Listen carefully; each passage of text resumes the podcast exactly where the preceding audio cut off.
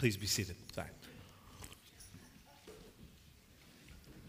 going to give you a moment if you want to uh, turn in your Bibles to, uh, to John chapter 1. That's where we're going to be in, in a few moments.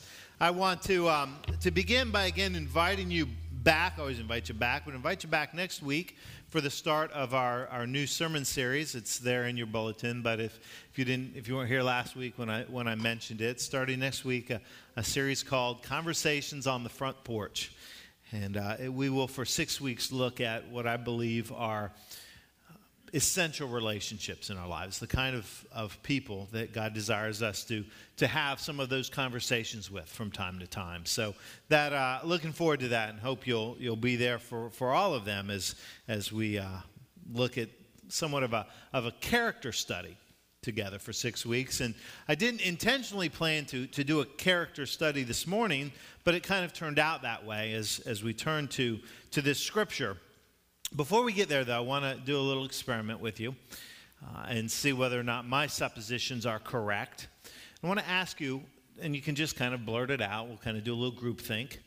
But um, when you think of the disciples, those who Jesus called into that fellowship, who's the first one you think of? Okay, Matthew. Heard a couple Matthew.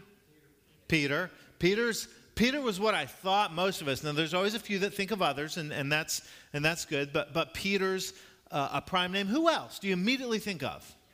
John, that's one of the beloved. Paul, uh, the Apostle Paul. So, yeah, we think sometimes of Paul. Who?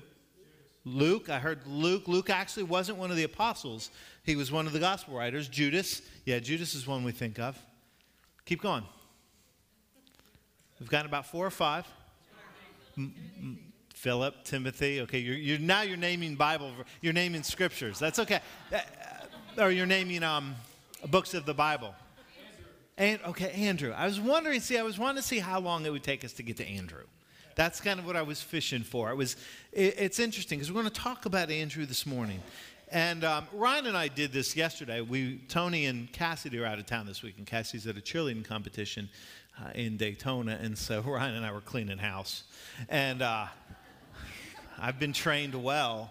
So um, and uh, so we were we were cleaning a little bit, little bit being the operative word, and um, we were kind of doing a brainstorm of the disciples, how many we could name. And I'll I'll just confess to you, I, I could only get ten. I w- I couldn't remember Bartholomew and Simon. Those are two that we don't hear too much about, almost nothing, other than them being disciples. But those were the two that I blanked on. I think I could get them all 12 now, but you'll just have to trust me. I'm not going to try. Um, but we're going to talk about Andrew this morning. So we're going to pick it up in John chapter 1, verse 29. We're going to kind of start a little bit before our focal verses, but, but with this uh, role of John the Baptist, because he's an important part of this.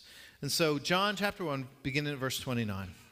The next day, John saw Jesus coming toward him and said, Look, the Lamb of God who takes away the sin of the world. This is the one I meant when I said, A man who comes after me has surpassed me because he was before me. I myself did not know him, but the reason I came baptizing with water was that he might be revealed to Israel. Then John gave this testimony I saw the Spirit come down from heaven as a dove and remain on him. And I myself did not know him, but the one who sent me to baptize with water told me, The man on whom you see the Spirit come down and remain is the one who will baptize with the Holy Spirit. I have seen and I testify this is God's chosen one. The next day, John was there again with two of his disciples. When he saw Jesus passing by, he said, Look, the Lamb of God. When the two disciples heard him say this, they followed Jesus. Turning around, Jesus saw them following and asked, What do you want? They said, Rabbi, which means teacher. Where are you staying? Come, he replied, and you will see.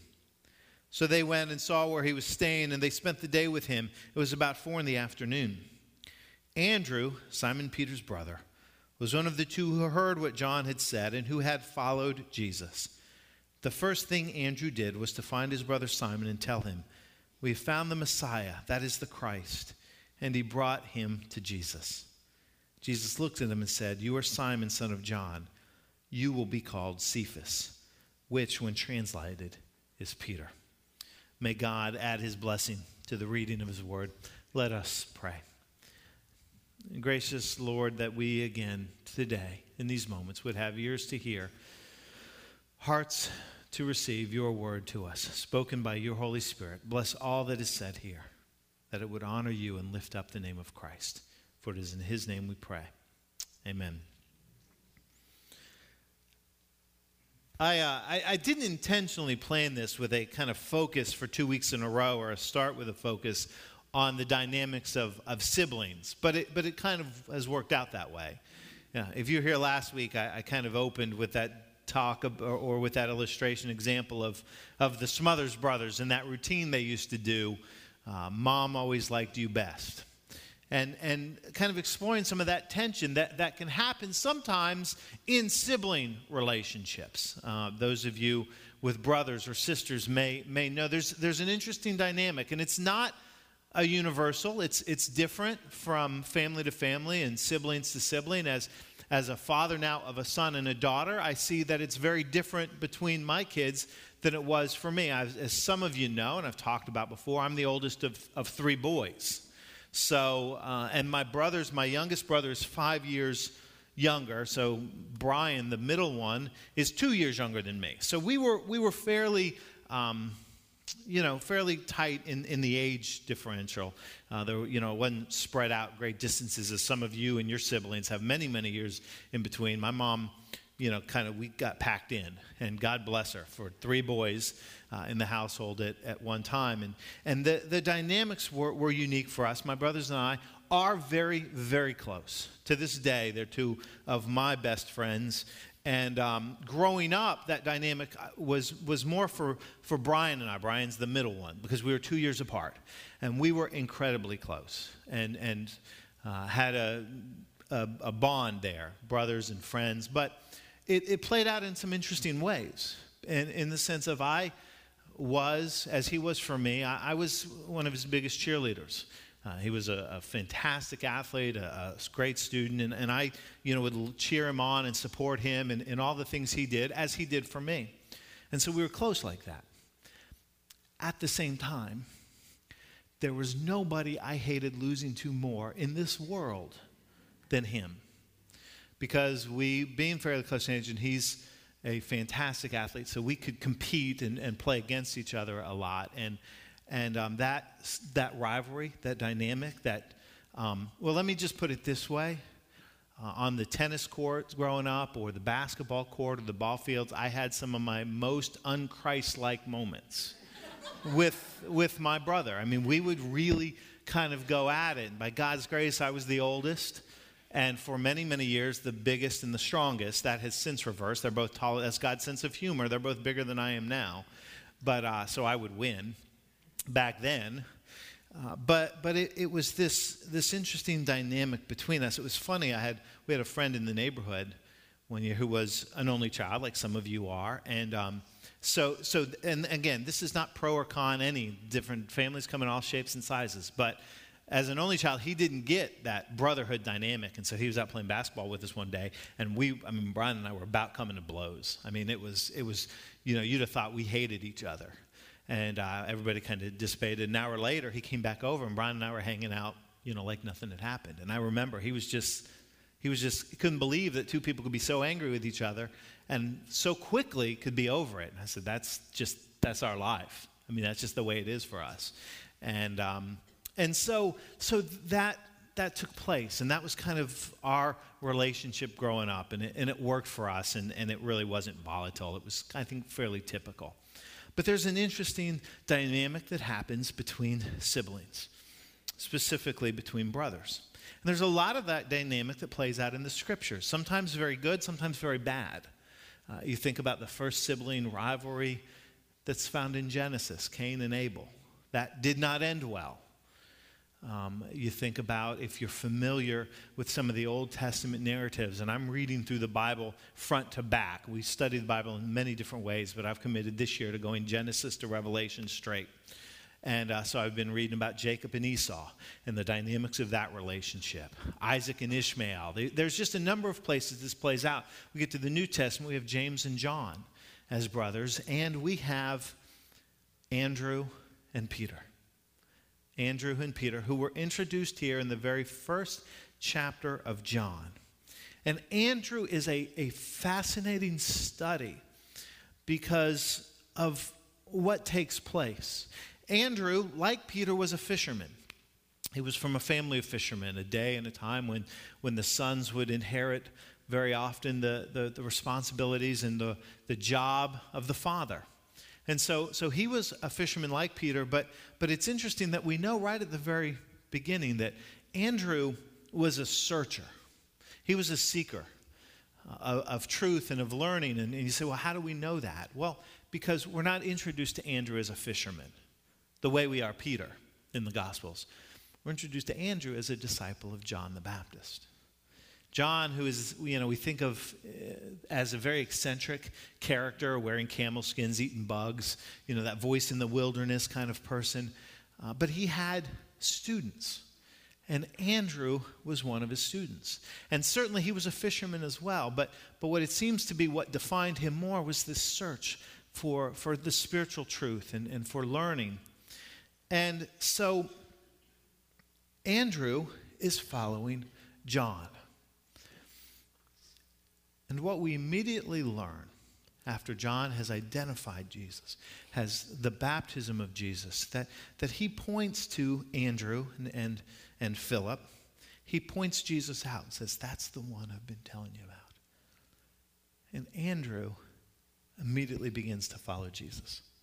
Now, that's an interesting point right there that John's students immediately become Jesus' students, rabbi, which means teacher. And, and I will confess to you, we have to be very, very careful projecting into the scriptures. I have to be. We, we read the Bible with our own biases, our own experiences, our own visions of how things happen. I mean, think about the way you read any kind of story. You picture it. You kind of create it in your head. That's why it's so hard for us sometimes when our favorite books become movies how many times have you read a book you've loved, it becomes a movie, and you go, they didn't cast it right? They didn't know that's not the way that happened because you create a movie. That's the power of reading. You create the scene and the vision. And so sometimes they do it well, and, and sometimes you think they completely butchered it. And it's all because you have a movie right here. And so we have to be careful when we do that because I, I do that a little bit. And, and I read this and I think, wow, Andrew just kind of bailed on John. Now, John may have wanted him to go. There's no reason to think John had any issue with it at all because he knew his role of preparing the way. But John immediately becomes overshadowed by Jesus. And we'd say, well, he should have been. Okay, I agree. But John still was a human being. John still had feelings and emotions. And so I project into that because I know my own ego. And I think, man, Andrew just like immediately said, oh, well, th- there's a better teacher. I'm going to go follow him. And I, I wonder sometimes how John felt because I know my own ego. And I know that I am not the best preacher in the world. I know there are preachers out there that do better than I do. And I know sometimes people will jump ship and go, hey, well, you know what? We like that preacher better. Let's go to that church. I get that. I just don't want to know about it. I just don't want to know. I mean, that's fine. Go. You know, you know, John doesn't want to tell him, hey, you know what? We found a better musician. We're going to go over there. Those of you that teach know what that's like. You don't want your student come in and go, hey, we liked you, but you know what? He does it better. She does it better. But we know that there's a reality to that, and there's, there's some experience in that. And so I just kind of read that, and I wonder whether it bothered John at all. And it probably didn't. It probably didn't at all. But he immediately becomes overshadowed by Jesus, as we all should be. And so Andrew becomes, continues his seeking, continues his searching, now as a disciple of Jesus. And Jesus gives him an invitation to come and see. And Andrew is the first disciple. He's the first that is named. And I think that's significant because we assign value to being the first. We, we like to be first. We want to be number one. And, and usually it's that first who is chosen that is the star pupil. You know, we're going to start in a few weeks. If you're a sports fan, they're going to start gearing up for NFL drafts, and we're going to hear all about the athletes that are projected to be the first picks because they're the best. Those who get picked in the sixth round, we won't hear as much about we're going to hear about the stars. I mean, you think about most of our experiences as kids. At some point or another, who of us didn't have that playground, either terror or joy of being out on the field where two captains were picking teams and you were part of the herd? And who gets picked first? Whatever, whoever's best at whatever that game or, or event is. That's, that's the way we expect it to go. And so, my, my point is here's Andrew, and he's the first. And an interesting thing happens. Andrew immediately goes and he finds his brother. He immediately goes and finds Peter. And he says, You have got to come meet this guy. You have got to come see what I've seen, hear what I've heard, heard, experience what I'm experiencing. There's something special about this guy, Jesus, and you have to come meet him. He has invited me to follow. You need to come. And so he brings Peter to Jesus, and an interesting thing happens. Jesus looks at Simon, and if you know the entire gospel narratives and, and what he says, he, he gives him a new name. He says, You are going to be Cephas. You're the Peter. In the, other, in, in, the, in the other gospels, it says, You're the rock on which I will build my church. Now, I want you to stop for a moment. Andrew was first. Andrew was the searcher. Andrew was the one who was already on this spiritual journey. He made a commitment to Jesus too, but his brother who comes after him is the one that gets a special anointing.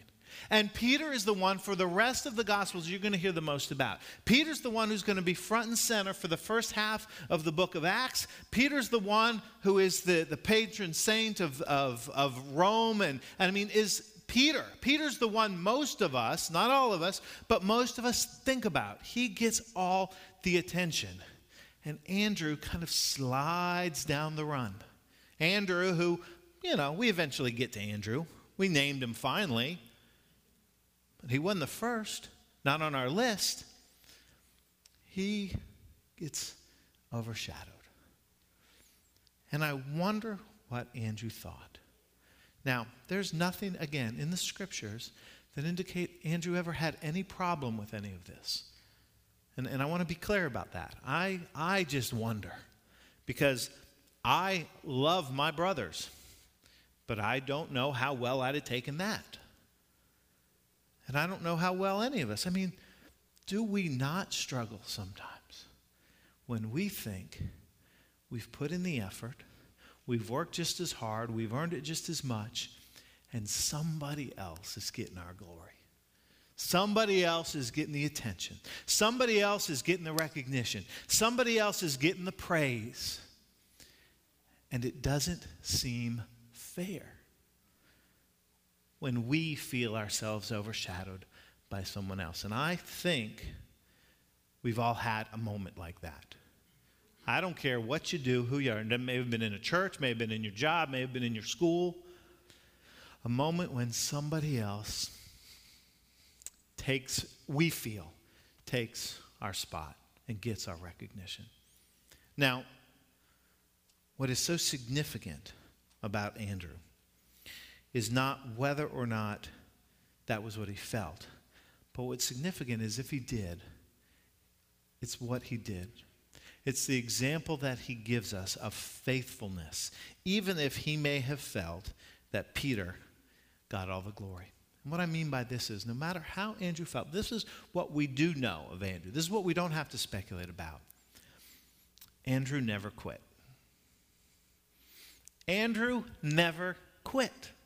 He stayed with Jesus.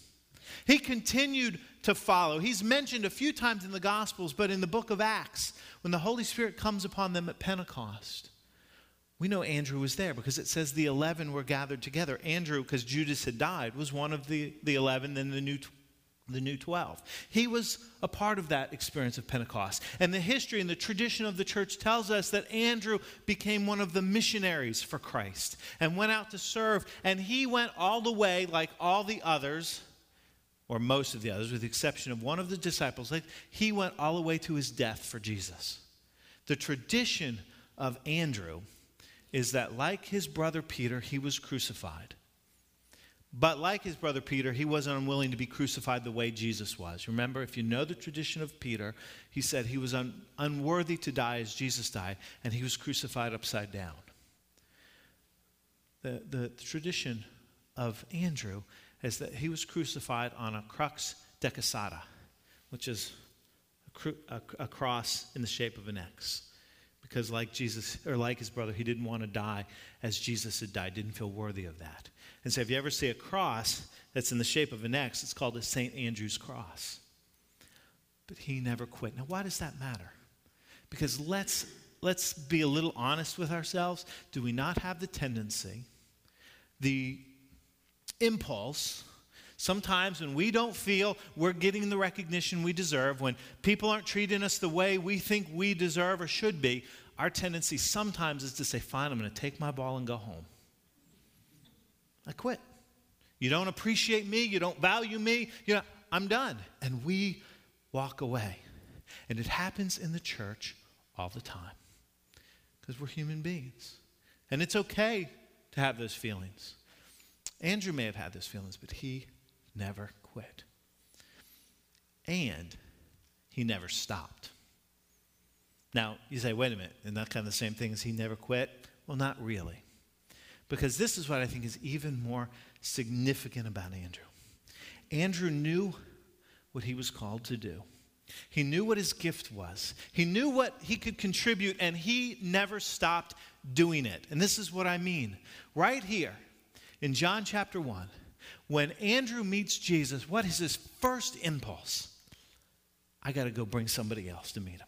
I got to go find Peter. Somebody else needs to meet Jesus. Not only have I met him, but somebody else needs to meet him. And the scripture says he brought Peter to Jesus. And it changed the course of history.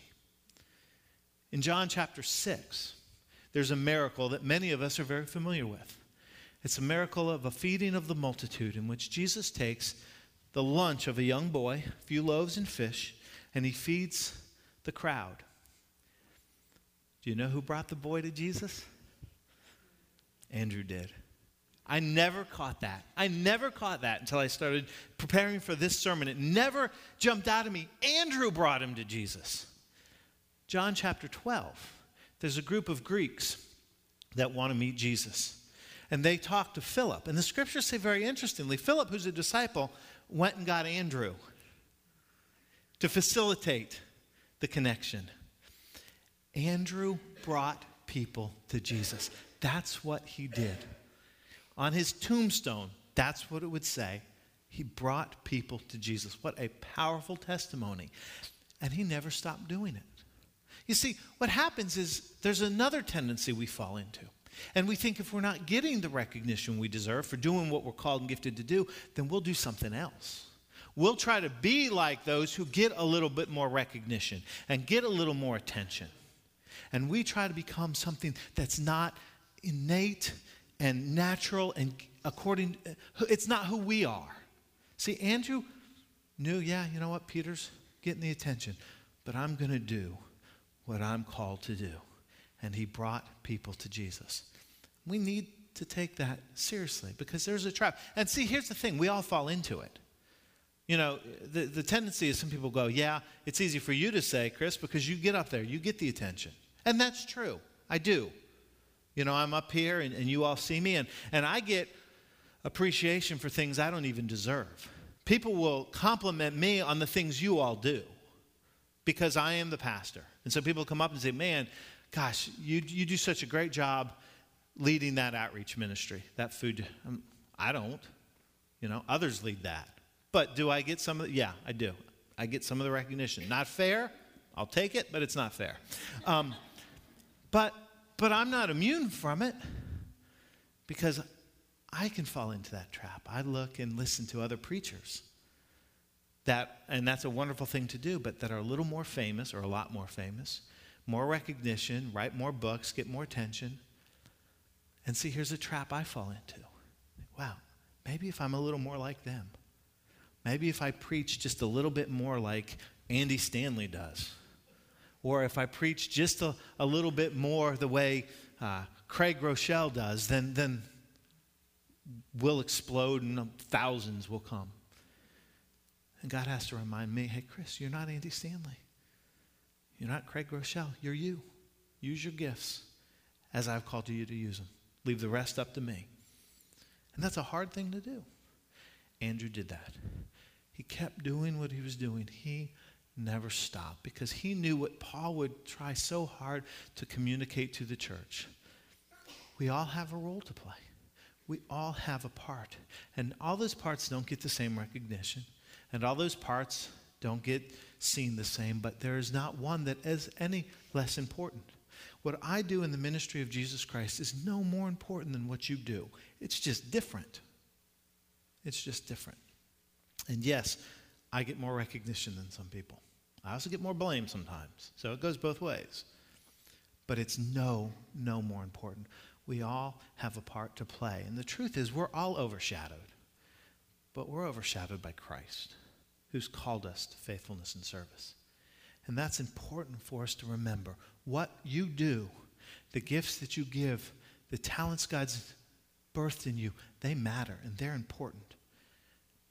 Don't fall into the trap of, of forgetting the why in pursuit of recognition and, and glory because it can be very, very devastating and dangerous. In the 15th century, there was a, a man by the name of Durer, last name Durer, who was a, a goldsmith, I believe, lived outside Nuremberg. He had 18 children. I should say his wife had 18 children.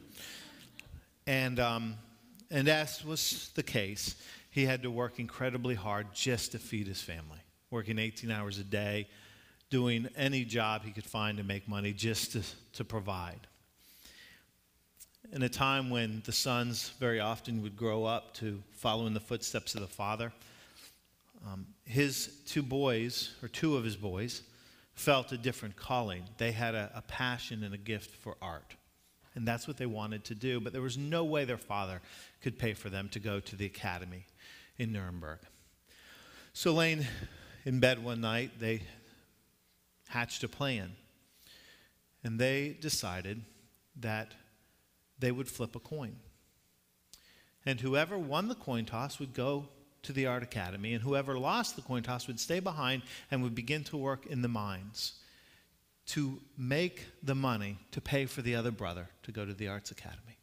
At the end of the four years of study, the one who went to school would come back and would do whatever it took, whether it was through art or whether it was through going to the mines himself, would then trade places and would go into the mines to work to support the other brother's education.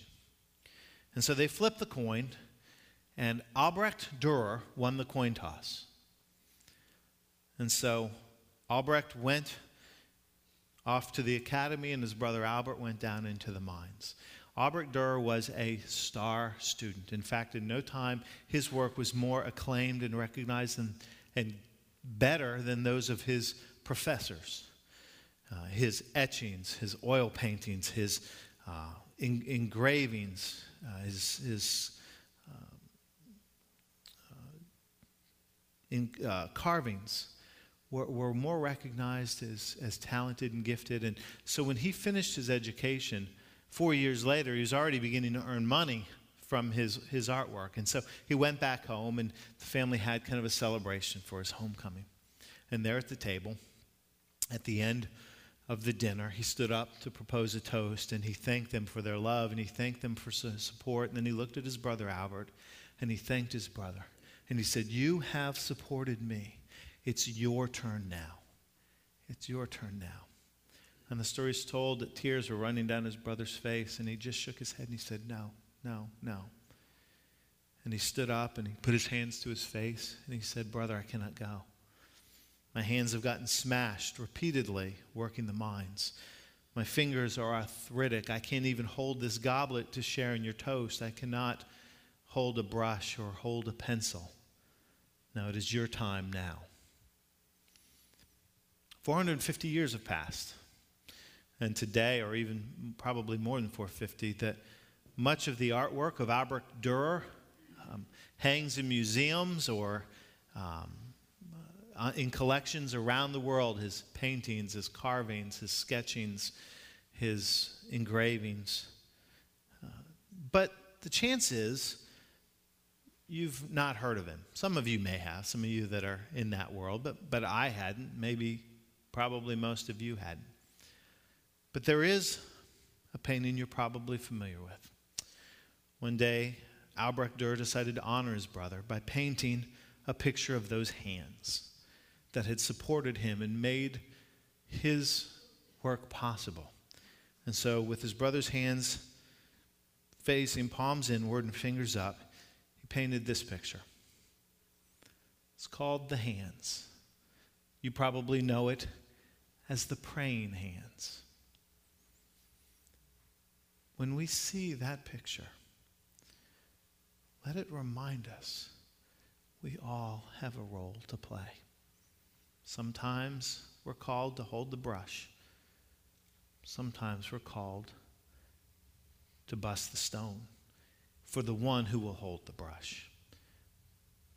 But neither is no less significant. Without the hands of Albert, the works of Albrecht would never have been known.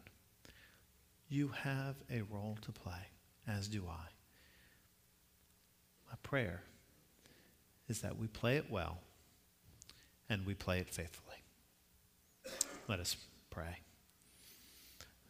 Gracious and loving God who's called us and gifted us all, we'd use those gifts in the service of our Lord, that we'd be overshadowed not by one another, but by Jesus, who has poured his grace into us and covers us with his forgiveness and love. And may we respond in faithfulness in whatever way you've called us, that we'd not quit and we'd not stop until the day comes we enter your glory. In Jesus' name.